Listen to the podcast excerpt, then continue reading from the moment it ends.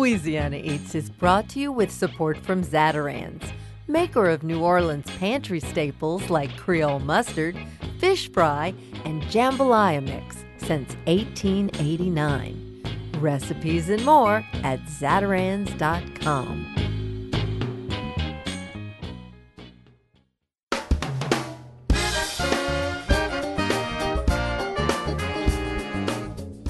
our studios in the Southern Food and Beverage Museum in New Orleans, this is Louisiana Eats. I'm Poppy Tooker. If you're like me, chances are you're a cookbook junkie. On my bookshelves, you'll find dozens of titles, dog eared and marked with notes and food stains from decades of use. A good cookbook is indispensable but its significance can go well beyond the kitchen. On this week's show, we're looking at cookbooks from the past and the present, examining their value as cultural artifact and biographical portrait. We begin at Kitchen Witch in New Orleans, a store specializing in rare and used cookbooks. With their shop scheduled to close soon, owners Debbie Lindsay and Philippe Lamancusa look back on two decades of business and some of their biggest sellers. Then we dig into our archives to hear about a groundbreaking 1978 publication that was as much political statement as cookbook. The late civil rights activist and author Rudy Lombard tells us the story of Creole Feast, a cookbook that ennobled the lives of the black chefs who went largely unrecognized as they created the canon of New Orleans Creole classics. Finally, we visit with the authors of two of my favorite cookbooks from 2018 Chasing the Gator by Isaac Toups and Jennifer Cole, and Season Big Flavors, Beautiful Food by Nik Sharma. Both authors write about what they know best. Isaac covers Cajun food his way, while Nick shares his life's delicious journey as an Indian immigrant in America. We've got lots more than just a good recipe in store on this week's Louisiana Eats.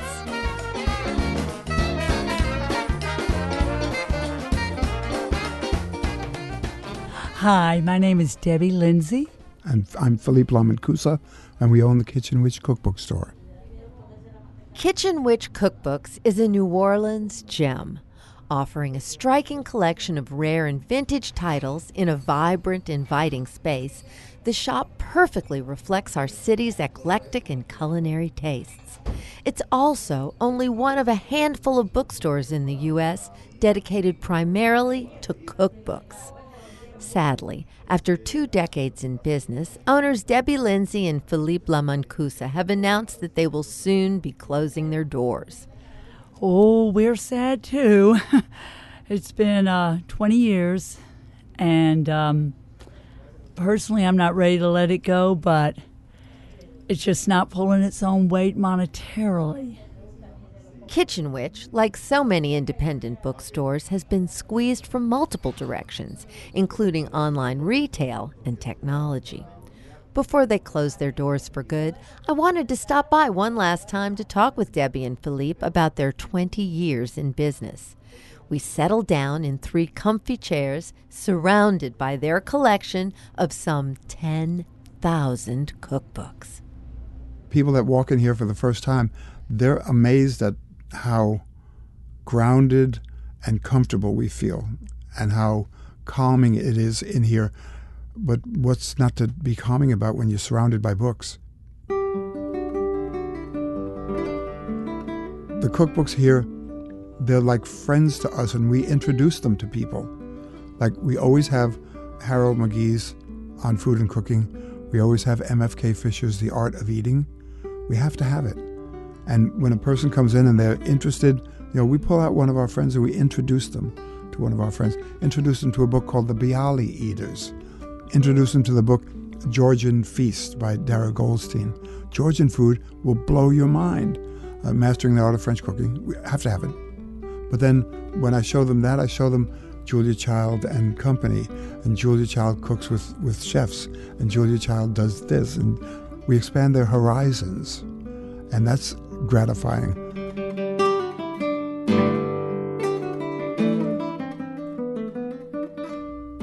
When I first started selling cookbooks, I would take it to heart that one of my books was leaving. And Debbie said to me, But that's the business you're in. And then I realized when I sold a cookbook, I could buy another one. so, so I would then be able to be a businessman and sell my cookbooks and then sneak away and find another cookbook to buy and bring it back because I now I had an excuse to buy another cookbook because I was going to sell it again. Increasing inventory, yes. And now we're up to 10,000 cookbooks. Yes. Philippe, how did the Kitchen Witch start in the first place? when I retired from being a chef in 1999, I was living in San Francisco and I my daughter was living with me and I was just in the process of opening up another restaurant for another set of investors, and I started giving her the wow wow. Well, she was 19 at the time. Started giving her the wow wow that I didn't know that man in the, the mirror, and I had worked the last 10 weeks, 14 hour days without a day off. And she just put up her hand and said, Stop. You know, you've always talked about going back to New Orleans and opening a cookbook store and retiring, and now's the time to do it.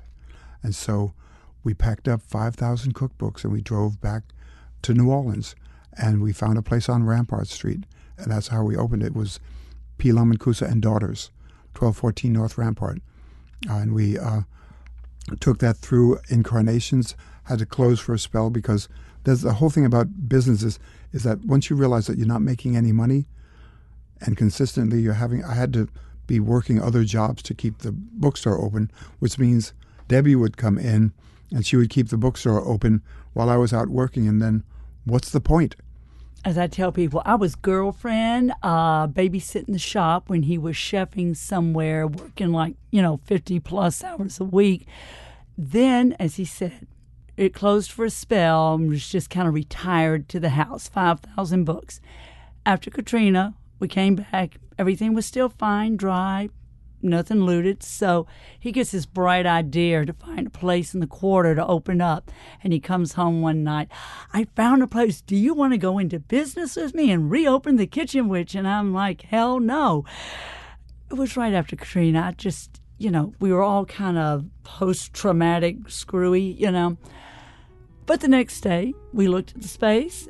I got the world's smallest bank loan, and uh, with his amazing collection, we opened a bookstore.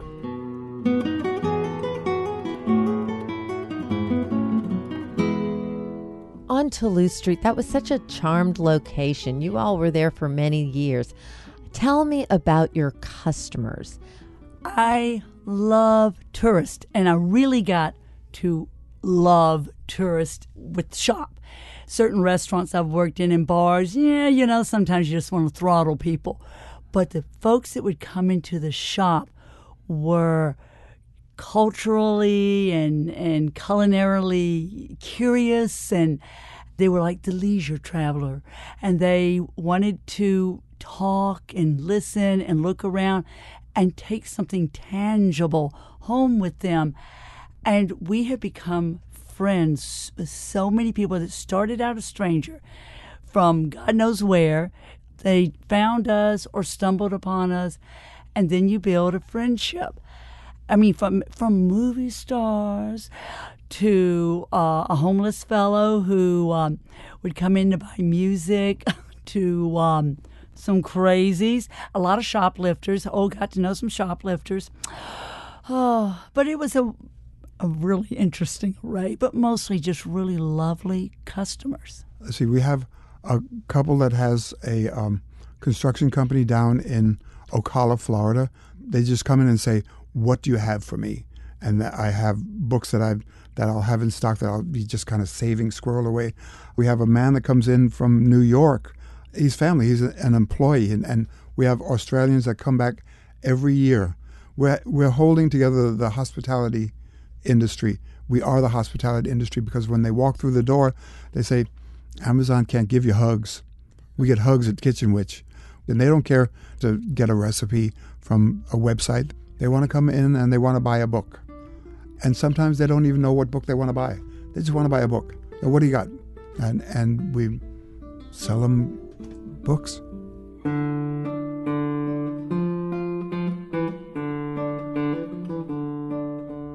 And that's one thing that, that I question. I, I go to people's houses now, you don't see books. When I was growing up, people had bookshelves. And when you go, like our lady across the street from where we live, you walk into her house, you go into the kitchen, there are shelves of cookbooks. She's kind of like the older school. Some of these younger people, they they don't want to be burdened by that amount of pages. And so they are reading on Kindle, and I can understand how that is comfortable and, and convenient. But then there's the people that come in here that want to hold a book in their hand. I'm one of those people, you know, that I need to hold a book. I got in a book two weeks ago. It was a technical culinary book from a culinary school that came through, and I looked at the price on the back. It was a $75 book. And I thought, $75. Now, what can I charge? I want to charge enough to sell, but I don't want to charge so little that it can be resold. I went on to, to line. The book sells for $7.70 with free shipping. How do you compete? We know at least four major booksellers online, and they're selling for what we would have like 10 cents on the dollar. Mm. We can't afford to sell books. And we know people are cooking. We see people in grocery stores. They're in yeah. the produce section. They're taking things off of shelves. They're buying food to cook at home, but they're not buying books to read. And so when we left the French Quarter, our business dropped by two thirds because we didn't have the traffic of the people that were coming by that were looking and seeing Kitchen Witch cookbooks. And tourists really get small businesses. They research, they read books and guidebooks and Google, and we and other small businesses pop up because we're kind of been blessed with some publicity and we're just kind of funky and different.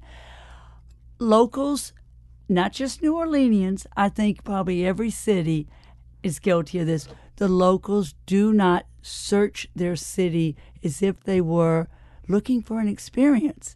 They get in their car on the way home from work, they go hit Rouse's, it's convenient, you know, they bypass Terranova's, you know, uh, the small places that need a little kickback from their uh, shopping budget. I wonder how many New Orleanians know about the House of Dance and Feathers down in the lower nine. If they didn't read Nine Lives or follow, you know, Indian and second line culture, they wouldn't know about it. Tourists know. I mentioned to someone that, oh yeah, yeah, we're we're gonna take an Uber down there. Yes, indeed. Yeah. Oh, we already went. It was wonderful. I'm like, they know the city better than locals.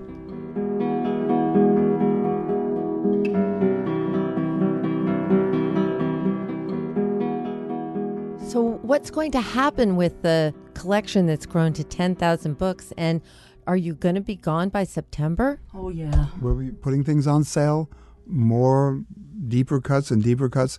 And then at the end, it's all going to charity, whatever's left here. Yeah, no, no book. Every book will get a forever home. But we would love it if we could, like, give them a good home with a degree of um, shopping enthusiasm behind it. Do you know anybody that wants 10 years of Saveur magazine? 10 years of Saveur.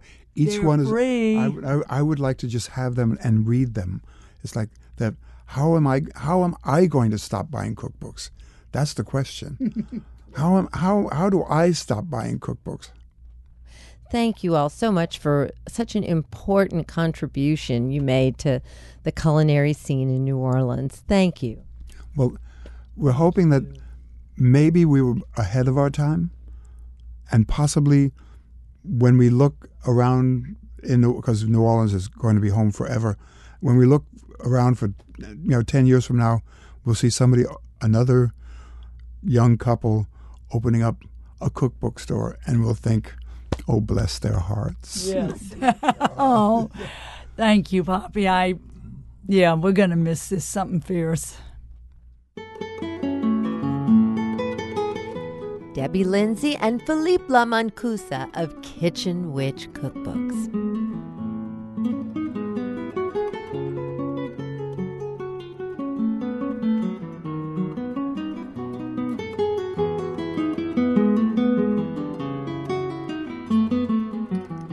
After a short break, we delve into our archives to hear the late Rudy Lombard talk about his 1978 cookbook classic, Creole Feast. Louisiana Eats returns in a moment.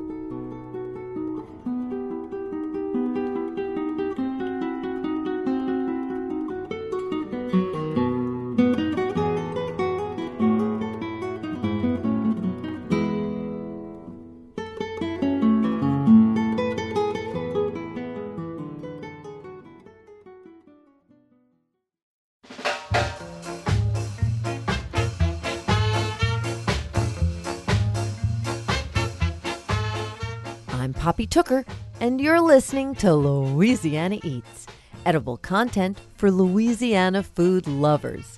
Louisiana Eats is brought to you with major support from Camellia Brand, Beans Done Right, a New Orleans tradition since 1923, and from the Napoleon House, located in the historic French Quarter, dishing up 200 years of history, refreshing Pimm's Cup cocktails, and toasty warm muffulettas all day dining and private events at 500 Chartres Street.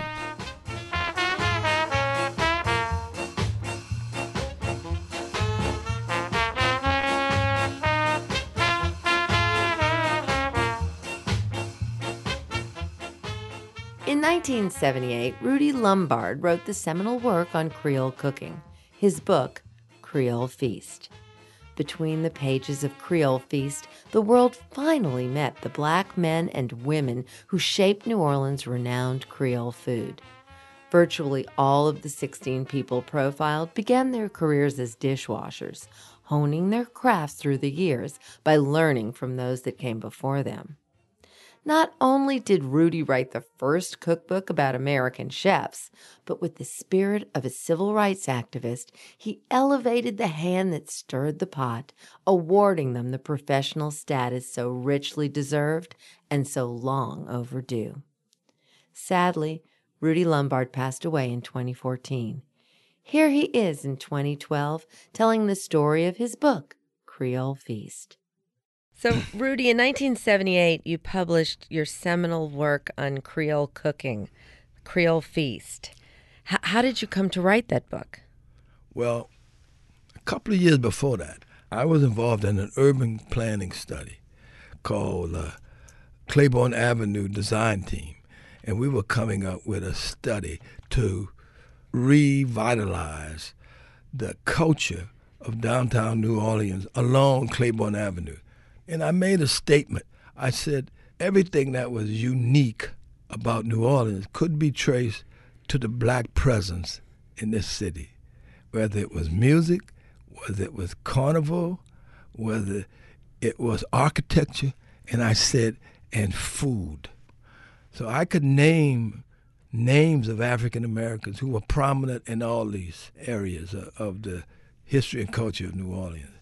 But when I said food, I realized I couldn't name names. I just knew that there were blacks cooking in all of the great restaurants in New Orleans. And so I started to ask people about, well, who cooks over here and who cooks over there? And there's a great musician by the name of Freddie Kohlman, and he was a drummer here for years and years and years. And he knew uh, Warren Leruth. So we went to see Warren, and I, I said, who's the greatest chef in New Orleans?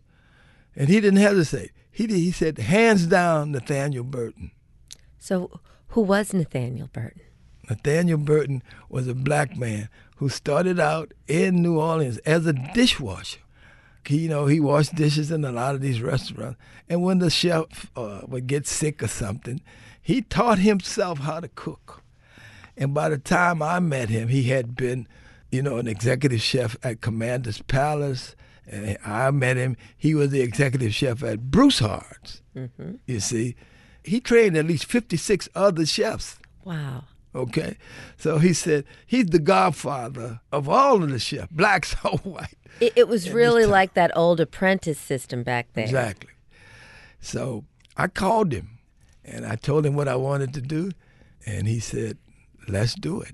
Okay. And so he started telling me all of the chefs he had trained. We, we, we settled on 15. We could have put a lot more. It's so amazing how um, nowadays, you know, everybody knows who the chef is in the restaurant. That's the thing that.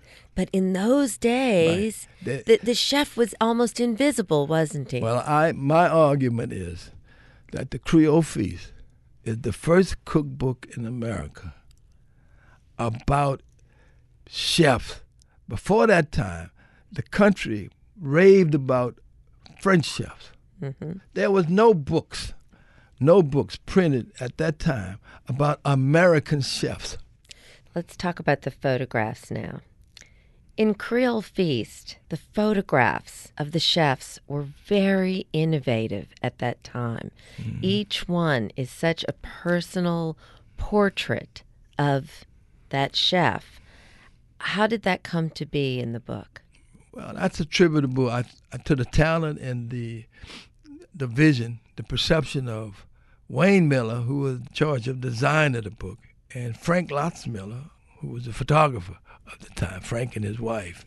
So the aesthetic of that book was, was an interaction between myself and them.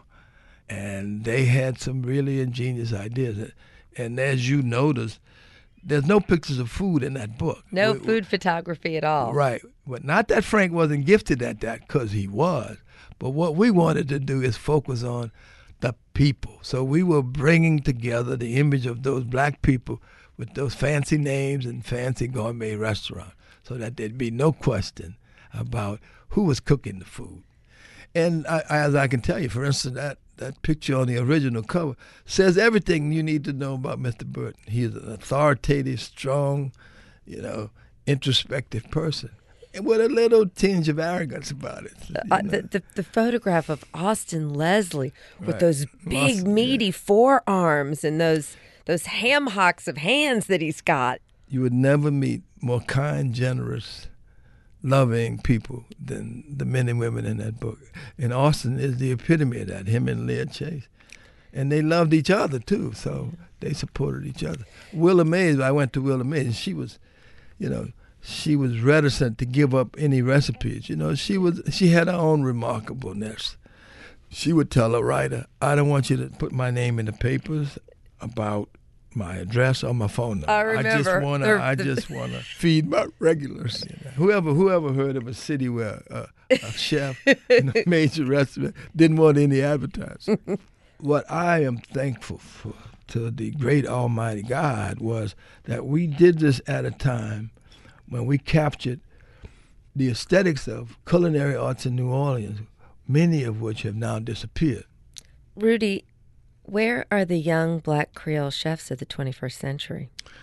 I think they're coming up at a time when uh, you know they want to cook like the people who can make money. You know, um, and there are a lot of black chefs around the country, but they cook in the, in the kind of nouveau style. Random House asked me if I wanted to reprise the Creole feast. I'm not interested in, you know, necessarily uh, doing a second or third volume. I would rather my ego is not invested in the repetition of more and more kinds of Creole feasts. I'm quite happy to turn it over to a younger generation, and I thank God for the opportunity to put on the record the genius and the skills of the people who are mentioned in that book. I missed a few, and I regret that. But uh, nothing is perfect. I did the best I could. Well, you did a and I- great, and I great prayed job. For rain. So. The late Rudy Lombard, civil rights activist, cookbook author, and keeper of the Creole cooking flame. every day along about noon. Oh, how I'm dreaming of the day that I'll be home soon. Back in 2016, we discovered just how much the camera loves Chef Isaac Toups when he was voted fan favorite on Bravo Network's Top Chef. Now, readers with a taste for Cajun cooking love him too. That's right. Fans who have long searched for Isaac's recipes now have the chance to peruse his very first cookbook, Chasing the Gator. The book was a collaborative effort between Isaac and acclaimed food writer Jennifer Cole, and it's much more than a book of recipes. It's a culinary memoir of Isaac's one of a kind Cajun upbringing. I'm blessed to have the family that I have. You know, mother being a, a, prairie Cajun, father being a coastal Cajun. Didn't really realize the upbringing I had until later on, realizing that I had this wonderful upbringing of multicultural phenomenon that is Cajun, and just immersed in it and steeped in it. And we did things that were normal to me, but are not normal to other people. You know, not everybody goes hunting or fishing on the weekends and throws tomahawks or have pig roast. That's actually not very common at all, um, especially outside of South Louisiana. And then you move to other places and you talk to other people going like, oh, you guys didn't do that? Oh, weird. What does your mom cook? Your mom doesn't cook? Oh, my God. Yeah, so I had this upbringing. I didn't start cooking professionally, as you know, until I was 21. But before that, I could chuck oysters faster than most chefs could. And I knew how to boil crawfish and cook meats and smoke meats. And I could hunt a deer, skin it, and then prepare it that night. And that's pretty unique, apparently. Well, I want to talk to you about this book. And it's billed as the new Cajun cooking. I'd like you to tell me what's the new frontier? Uh, the new frontier, you know, and that's kind of a loose terminology. It's it's basically what I've been doing to it. What have I been doing to the Cajun food? So you've got recipes in there like cracklings and dirty rice and gumbo, of course, but you also have things that aren't necessarily Cajun that I've kind of turned Cajun. So I, I'm always one to venture out and to get new things and to try our local produce and our local seafood bounties and animals just in a, in a different light, if you will. I call it contemporary Cajun because I can't think of better names for stuff. Uh, so, what does a Cajun boy do, born and raised in Rayne, Louisiana, working for Chef Emeril for 10 years, and with the bounty of things that I can get in New Orleans and the techniques that I've picked up on? What, what, is what does the Cajun boy do with all that food? Well, he does exactly what I'm doing contemporary Cajun, new Cajun food, call it what you want. But it's fine dining mentality, old school thoughts, modern ingredients and techniques all put together in my restaurants and in this book. So you kind of get a taste of the old school and you get the story of how it came about. But more importantly, how is it evolving? And it's continuously evolving. Again and again, I see that very highly refined French food and French technique appearing in a Cajun guise. Would I be right in thinking that maybe Rillon is a dish of yours that follows that thread? That's probably one of the most exact French things I do. So I found the Rillons in an old French cookbook, and of course, a, a really old cookbook. Of course, it just said caramelized pork belly in the oven with red wine and sugar. No temperature, no amounts. That was it. I'm like, okay. Uh, so I literally just sugar, red wine, hot oven, stirred it a lot. Oh my God, this is delicious it literally happened like that. They didn't even add salt to it, so I add salt to it now in fresh time, and of course I've refined the technique to make them even better and better. But it was one of those things like, well, this is if it's going to be old school French and not Cajun, this is definitely the dish. You know, I have long, long been a lover of your first restaurant, Toups' Meatery. How long has Toups' been around now? Seven years.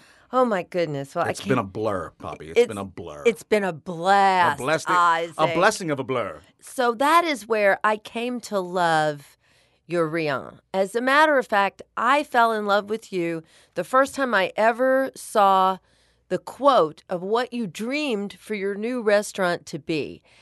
You said you wanted a place where people could come and eat foie gras in their shorts. And that is one of my favorite phrases I've ever heard foie gras in my shorts. I love that idea. And Isaac Toups, you sure know what to do with some foie gras. It's one of my favorite ingredients. It really is. I mean, it's it's it's almost cliche for a chef to love foie gras. It's it's, it's pure fat with some liver in it.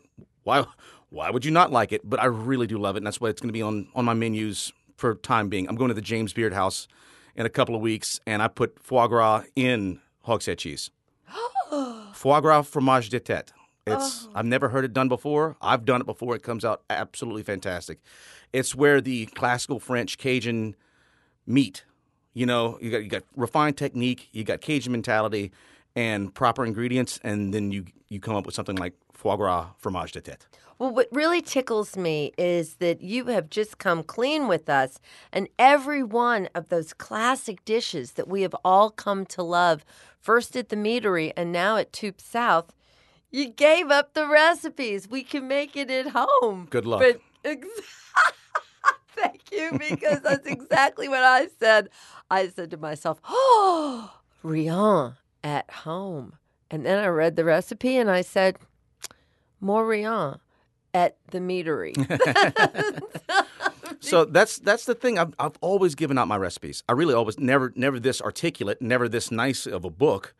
But anytime someone would ask, "How do you make the cracklins?" and I would tell them, and they would call me and said, "They didn't come out right." I'm like, "I know. That's why I told you because I knew you, even though it's a very simple recipe, and a lot of these recipes are very simple. Sometimes getting you're looking at chicken hearts right now. You can maybe get chicken hearts, but the recipes aren't that difficult. They are particular me and Jennifer got together and really put our effort into making sure it was a legible and written in a way that you could approach. And if you were adventurous and could get some of these uh, weird ingredients, you can make anything in this book. Your book is laid out in a different way than I've seen cookbooks in the past. It's so personal. That's one of the things that really makes me love this. And the whole story's in here. We go from the boucherie to the community table to the fish camp and the hunt camp. So, why did you want your book to roll out like this?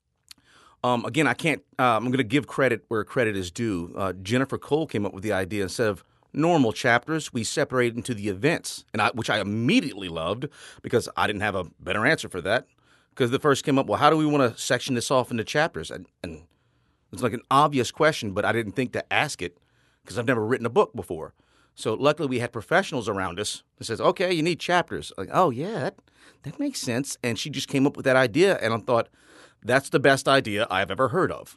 You know, you're one of my favorite radio guests. We've made some really fun radio in the past, but I was very surprised to finally read in print a story you told me a long time ago that wild hunting tale about the rabbit. The Doc Holliday rabbit, the best shot ever made. I love that one. When you win a James Beard Award, I think you should insist that Amanda carry that rabbit purse to the awards with you. I'm going to insist as well. We'll see how far that goes. she hasn't taken that purse outside the house. Why did you call the book Chasing the Gator? Chasing the Gator, um, you know, again, I'm not great at naming things, but it made sense once you started to think about it. It says, I'm the gator. I'm always chasing flavors. That's that's me. I, I, want the next thing. I'm never satisfied with the food I have. I want it to be better. I want to taste new things. I like to go to the different international markets and eat new food. I like to travel and eat new things prepared in different ways. I'm always looking for the next thing. What's what's what am I going to taste next? That's going to like, oh, that's new. I want to make it. That's that's what excites me as a chef. It's what excites me as a human. I mean, I live to. I really do. It's my favorite thing to do. I, mean, I, I don't have other hobbies. Me and my wife go out and we want to want to eat new food all the time. I'm making myself hungry just thinking about it. And also, like a gator, I'm perfectly happy to just sit there on a log and sun. But if you mess with me, I'll bite your head off. It's just a brilliant analogy, chasing the gator. And Isaac, you know, most people, when you meet young chefs these days, they're covered in tattoos. It's hard to find a place on them that's not tattooed. And I never knew about your tattoos until you wrote Chasing the Gator. It seems like maybe there's one gator that you've caught. Yeah, I've got a the big old tattoo on my back, which which I like it because it's hidden. Because it's almost you're right. It's almost a prerequisite to have a, a sleeve full of tattoos on your arms if you're going to be a chef. It's it's more common than not. And I kind of like that it's on my back because you don't know it's there. It's it's completely covered my back. So the story goes something like this. Yeah, and then that big Cajun took off his shirt and there's a humongous tattoo there. and the story will evolve some way, which is going to be hilariously convoluted. Isaac, is there anything else you want to tell people? I just wanted to say one thing, and let me see if I can get it right. Okay. this is Louisiana Eats with Poppy Tooker. Thanks, Isaac. Thank you, Poppy. Anytime. That was Chef Isaac Toups of Toups' Meatery and Toups South. His new book is called Chasing the Gator.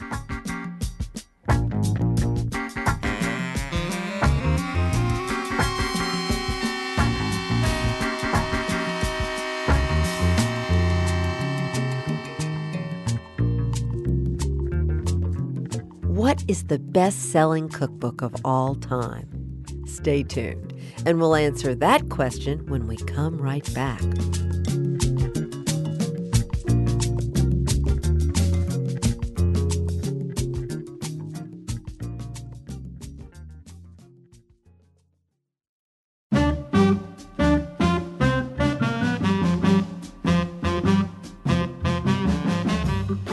Poppy Tooker, and you're listening to Louisiana Eats, edible content for Louisiana food lovers. Our drag queen brunch craze continues with the tales of the cocktail brunch at Tujague's restaurant on Sunday, July 21st. For reservations and more information, contact Katie at tujax.com or call 504 358 4905.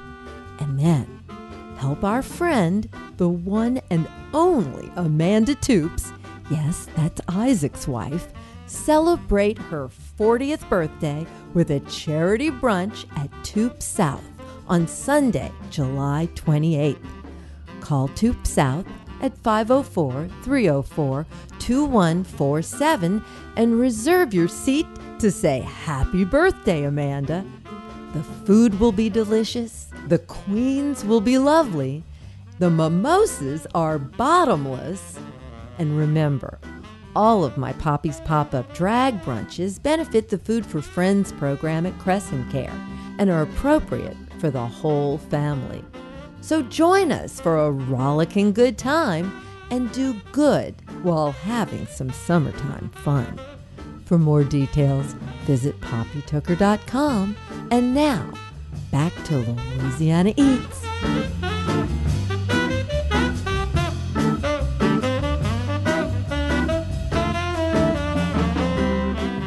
Here's this week's culinary quiz question, brought to you with support from Popeye's Louisiana Kitchen. What is the best selling cookbook of all time? That's not a question easily answered. Books that appear on most top 10 lists include Julia Child's classic, Mastering the Art of French Cooking, the New York Times Cookbook by Craig Claiborne, and Deborah Madison's epic, Vegetarian Cooking for Everyone. But perhaps the most important cookbook in the American canon is Irma S. Rombauer's Joy of Cooking. After her husband's suicide, Irma created a career for herself by self publishing the first edition of Joy in 1931. By 1936, publisher Bobbs Merrill printed a second edition, and it was off to the races for Irma and her passion project. A third edition was published in 1943, reflecting culinary changes of the time. Then, the joy of cooking became a family affair in 1951 when Irma's daughter, Marion Rombauer Becker, became co author of the fourth edition. Marion carried on with future revisions after her mother's death in 1963. The sixth edition, published in 1975, became the all time most popular version of the classic cookbook, with more than 6 million copies sold. That version is over a thousand pages long, with over 4,300 recipes. Marion passed away in 1976, but her son, Ethan Becker, picked up the family torch and authored the 75th anniversary edition of The Joy of Cooking, which was published in 2006.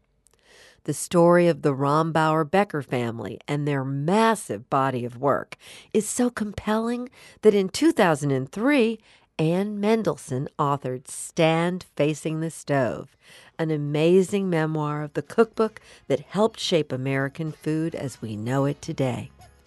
I'm Poppy Tooker, and you're listening to Louisiana Eats.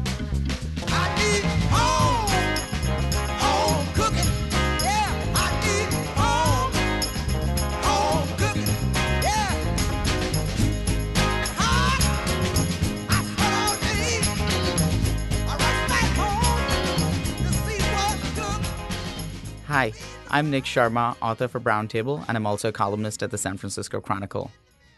As a child, Nik Sharma dreamt of a culinary career, but first he appeased his parents' desire to see him in a more stable profession. Biomedical research filled that bill. But before long, the kitchen and what he calls the brown table lured him back. We spoke with Nik about that evolution and his first cookbook, Season. So I was never really sure if I wanted to write a cookbook. And when I said I did, I really wanted something new to tell people. First of all, I'm introducing myself to a whole new audience, to the world basically. And so I wanted to tell the story of what it was for me, why I moved from India to America. I'm an immigrant, I'm also gay, uh, why America was my second home and it became my second home. And so I wanted to tell that story, but also tell that through food because food was one of the elements that kind of tied everything together for me. I was connecting my past with my present and my future. And I wanted to put that all together in a book and do it in my way. Would you tell us the story of how you happened to become involved with food? Because life didn't really start out that way, and your family really wasn't thinking that that was the life that you were going to lead. Yeah, um, that wasn't the plan at all. I always loved to cook. One of the things that I found about cooking was it was very experimentative. You could do what you want, you could change things, and you'd land up with something that tasted good or it tasted bad, but it was still exciting. And I wanted to go to culinary school as a kid. My parents said no because they said that's just not a stable career. And as an adult now, I see that is it is true. It's a high risk career. Uh, they were looking out for me, and so I went into something that was much more stable. I went into biomedical research.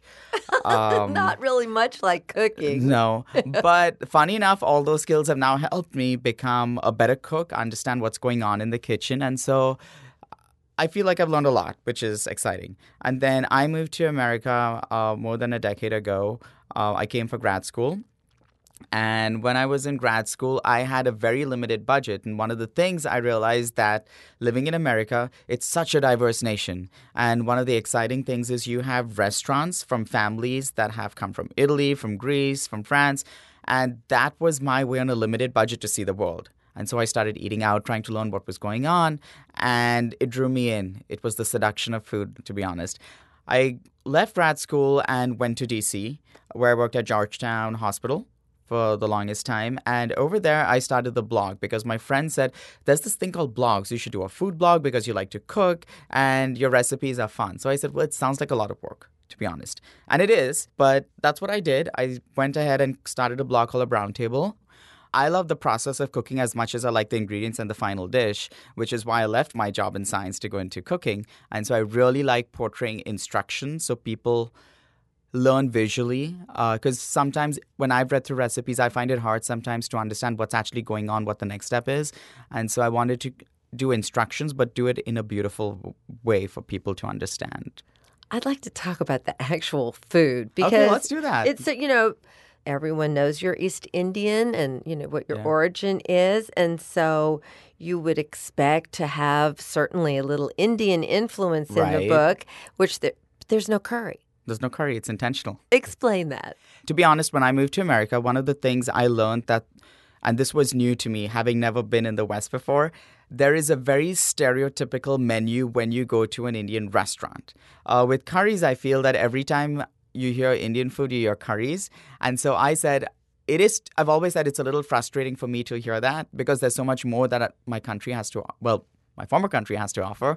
But if I'm always getting frustrated, I'm really not contributing to the conversation to make change. And so I said, if I'm going to do a book, I'll do it in my way and make a conscious decision to avoid curries because there are people who have already done that. Like Madhur Jaffrey's done an excellent job.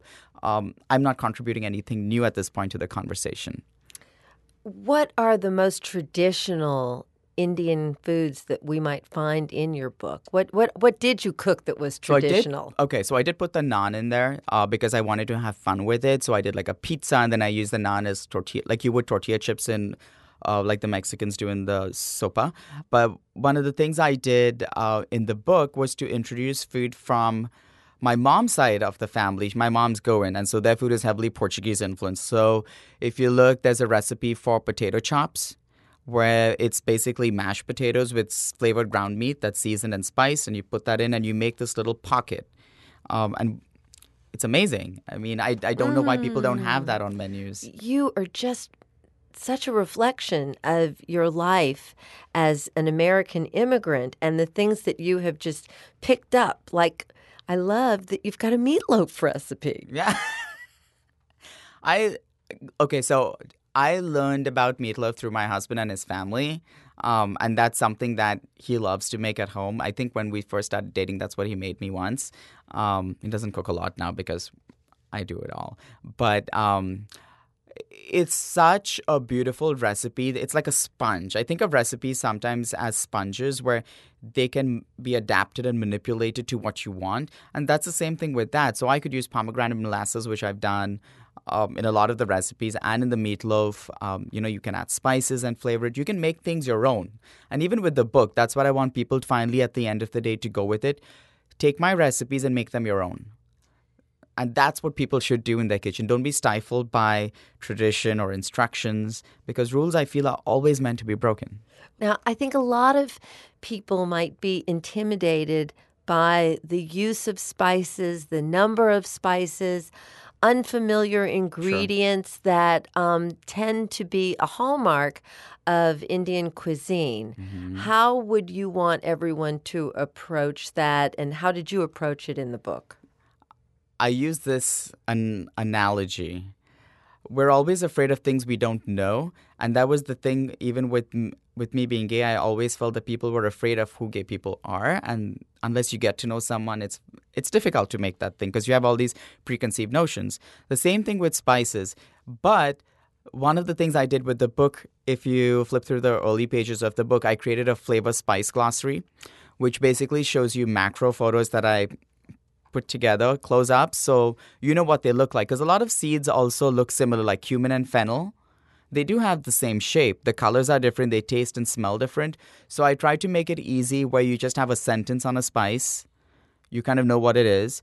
But i also feel people who live in the south are probably the most well adapted and also the most knowledgeable people on spices in the country because this is where like new orleans for example is known for its flavorful food Thank you so much for making the time to sit down and tell us your story and talk to us about your beautiful book. Congratulations. thank Nik. you absolutely thank you for having me today That was Nik Sharma, author of Season Big Flavors, Beautiful Food.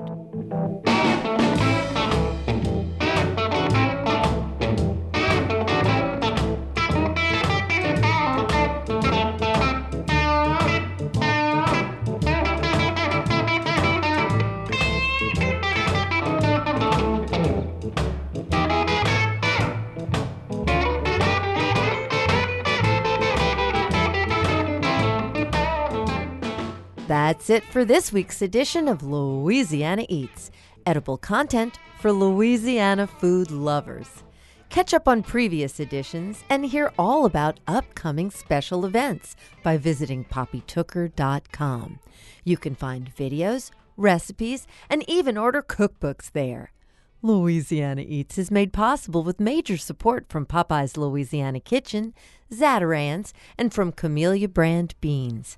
Additional support for Louisiana Eats is provided by the Shreveport Bossier Convention and Tourist Bureau and from Dickie Brennan Steakhouse, a local New Orleans steakhouse serving prime beef and Louisiana Wagyu in New Orleans French Quarter.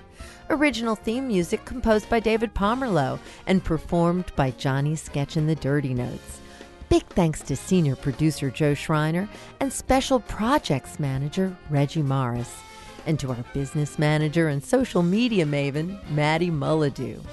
Come visit us anytime in our Louisiana Eats studios at the Southern Food and Beverage Museum. We're on Instagram and Facebook too. Louisiana Eats is a production of Poppy Tooker Broadcasting.